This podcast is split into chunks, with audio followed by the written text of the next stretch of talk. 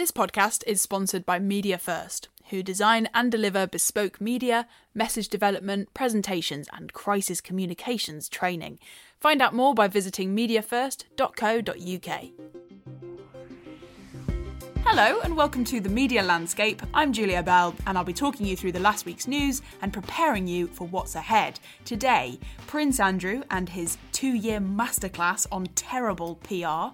Also, supermarket chain M&S and their decision to rename a classic confectionery that was causing offence.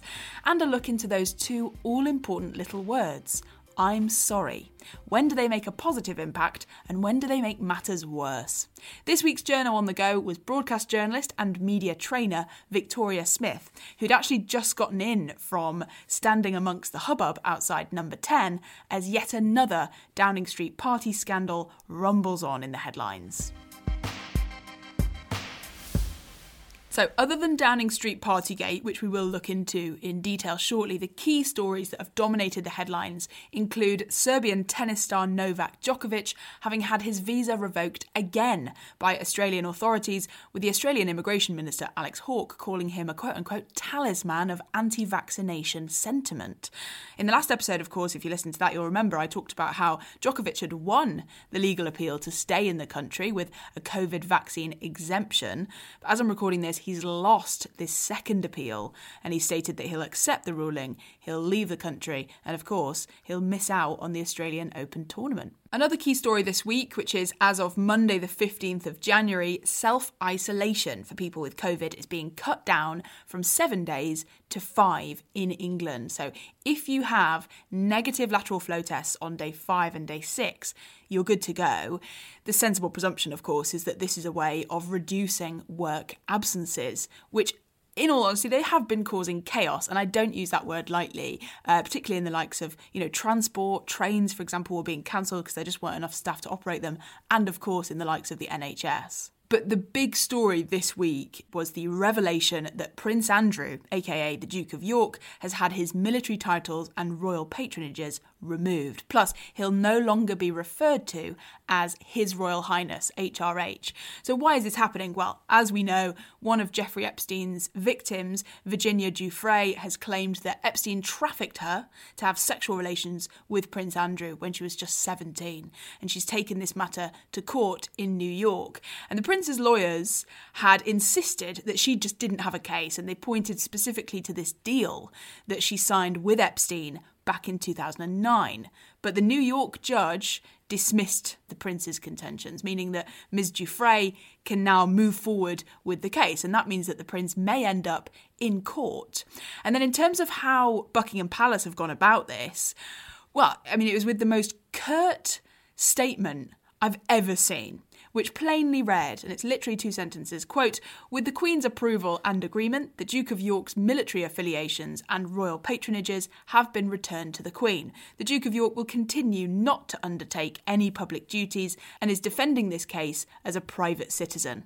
That's it. That is the full statement.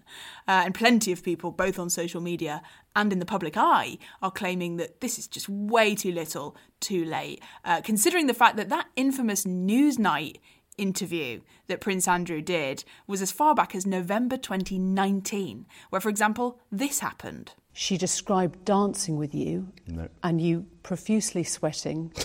and that she went on to have. There's a slight problem with, with, with, with, with the sweating um, because uh, I, I, have a peculiar medical condition, which is that I don't sweat, um, or I didn't sweat at the time, and that was, oh, actually, yes. I didn't sweat at the time because I um, ha- had suffered what I would describe as an overdose of adrenaline in the Falklands War when I was shot at. Uh, and I simply, it, it, was, it, was, it was almost impossible for me to, to, to sweat. I think that interview will likely be used forever as a textbook account of bad interview preparation and, just bad PR in general. Uh, from Prince Andrew's apparent total lack of empathy for the victims, as well as, you know, at times his just bizarre use of language. Um, one thing that stuck out to me was him calling Epstein's behaviour, quote unquote, unbecoming. Unbecoming. Um, but even over two years later, I don't think the prince has particularly learned his lesson and done his public image any favours. You know, his legal team have been unashamedly focused on finding loopholes to save him from the embarrassment of a court case rather than cooperating. And if anything, that, paired with this really curt, uh, if not non existent messaging from the palace, it's just done nothing to assure us of his innocence. Something that caught our attention brand-wise this week was a story about M&S changing the name of the classic confectionery Midget Gems to avoid causing offence to people with dwarfism. This is in large part down to academic and campaigner Dr. Erin Pritchard, who herself has a condition which stunts growth called achondroplasia. And essentially Pritchard's point was that the word midget is a form of hate speech. Uh, she wrote in the Big Issue magazine that, quote, its origin automatically dehumanises people like me. It was a term popularised during the Victorian freak show, where many disabled people, including people with dwarfism, were oppressed and exploited. And look, I think this is the kind of story that if you just worked off the headline, you might think, oh, come on, you know, brands are taking this too far. When will the wokeness end? And don't get me wrong, I think there is quite a lot of tiptoeing around and, and sort of disingenuous stuff going on. But M&S are bang on on this, I think, because clearly, from Pritchard's very personal account, you can't deny that the word is riddled with a kind of upsetting history. So, what are M&S calling the sweets now, I hear you ask? The mini gem. And you know, literally, would you even have noticed if I'd not talked to you about this today? I don't think so. So it really is a positive step for folks like Dr. Pritchard, who were directly affected by the name, and a totally neutral, if not indifferent change for anyone else. Uh, a spokesperson for M&S said, quote, We are a diverse and inclusive retailer, and we would not want any of our products to cause offence. We're grateful to Dr. Pritchard for bringing this to our attention.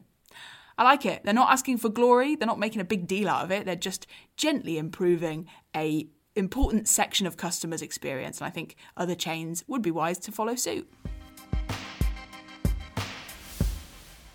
Let's talk about apologies. There have been a few, well, two key ones this week that have been on my radar. One that sat right with me, and another that really didn't. Um, Adam Fisher, who writes our Media First blog, wrote a brilliant piece this week about the energy company OVO, who, in the wake of these soaring energy prices, gave customers really just weird advice to keep warm without whacking on the heating. And it included cuddling a pet, keeping the oven door open for a bit after cooking, and this one really hurt me doing star jumps.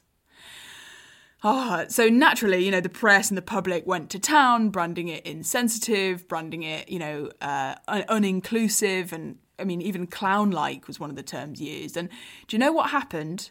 Ovo pretty much immediately owned it. Here's a bit of the statement. Quote, We understand how difficult the situation will be for many of our customers this year, and we recognise that our energy saving tips were poorly judged and unhelpful. We are embarrassed and sincerely apologise. That is owning it. I read that and I thought, yes, you're not trying to get out of it. You're not trying to gaslight us, pun intended, into thinking that, you know, we're the ones that have somehow misunderstood your noble intentions. It's easy to move on from such clear and direct ownership.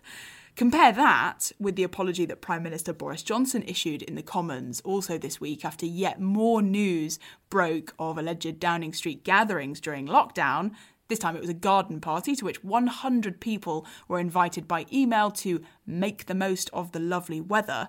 This was his apology. Mr. Speaker, I want to apologise. I know that millions of people across this country have made extraordinary sacrifices, and I know the rage they feel with me and with the government I lead when they think that in Downing Street itself the rules are not being properly followed. And when I went into that garden just after six on the 20th of May 2020 to thank groups of staff before going back into my office 25 minutes later to continue working, I believed implicitly that this was a work event. But, Mr. Speaker, with hindsight, I should have sent everyone back inside. And I should have recognised that even if it could be said technically to fall within the guidance, there would be millions and millions of people who simply would not see it that way. There we go, an apology very heavily seasoned with technicalities and excuses. But let's talk about this with our journo on the go. This week it's multimedia journalist and media trainer Victoria Smith. And I started by asking her why the government didn't just get ahead of all of these revelations and admit everything up front rather than waiting for more to leak and further decimate the public's trust. Well, the benefit of hindsight is the most amazing thing, isn't it? Um, I mean, he's still defending himself somewhat by saying uh, he thought this was a work function. I mean, I don't know how many work functions you go to where there are 33 people drinking and eating cheese, which allegedly was what was happening. But uh, he says he thought it was a work function. So now it's up to this big inquiry by this senior civil servant, Sue Gray, to decide whether it was a party or whether it was a work function and whether Boris Johnson is culpable. Uh, the work on the, the word on the street is that uh, he may well uh, get away with this in terms of being told that what he did was not breaking the law. You'll remember there are really strict COVID rules at the time, and the police were getting involved with people who were uh, seeing friends in the park or getting too close to other people. But uh, when it comes to the prime minister and his parties, it could well be that we see that it's one rule for them and another rule for us. But I, I don't understand what his message is because one minute he's apologising in the Commons and the next minute he's trying to find loopholes. So does he have something to be sorry for? Or is he in the clear? Wh- which is it? Because surely it can't be both. Well, it was interesting, wasn't it? Watching his performance in the Commons, we saw a really different, very media trained Boris Johnson. He did that whole crisis management thing, didn't he? Of being seeming very recalcitrant, very humble and apologetic. Even did lots of bridging, you know, when Keir Starmer was attacking him, saying, Well, I understand why the honourable gentleman would ask that question, but, and his defense was, we have to wait for the inquiry before we can comment further. So he's taken responsibility for the event. He said he wishes he'd brought his people back inside he'll be wondering and he's going to be working on whether the public how the public see it and more importantly to him how the party faithful and the party unfaithful see it as well. And we know there are a trickle of uh, of demands for him to resign from the, his own party and whether that uh, escalates over the coming days and weeks we have to wait and see. Yeah.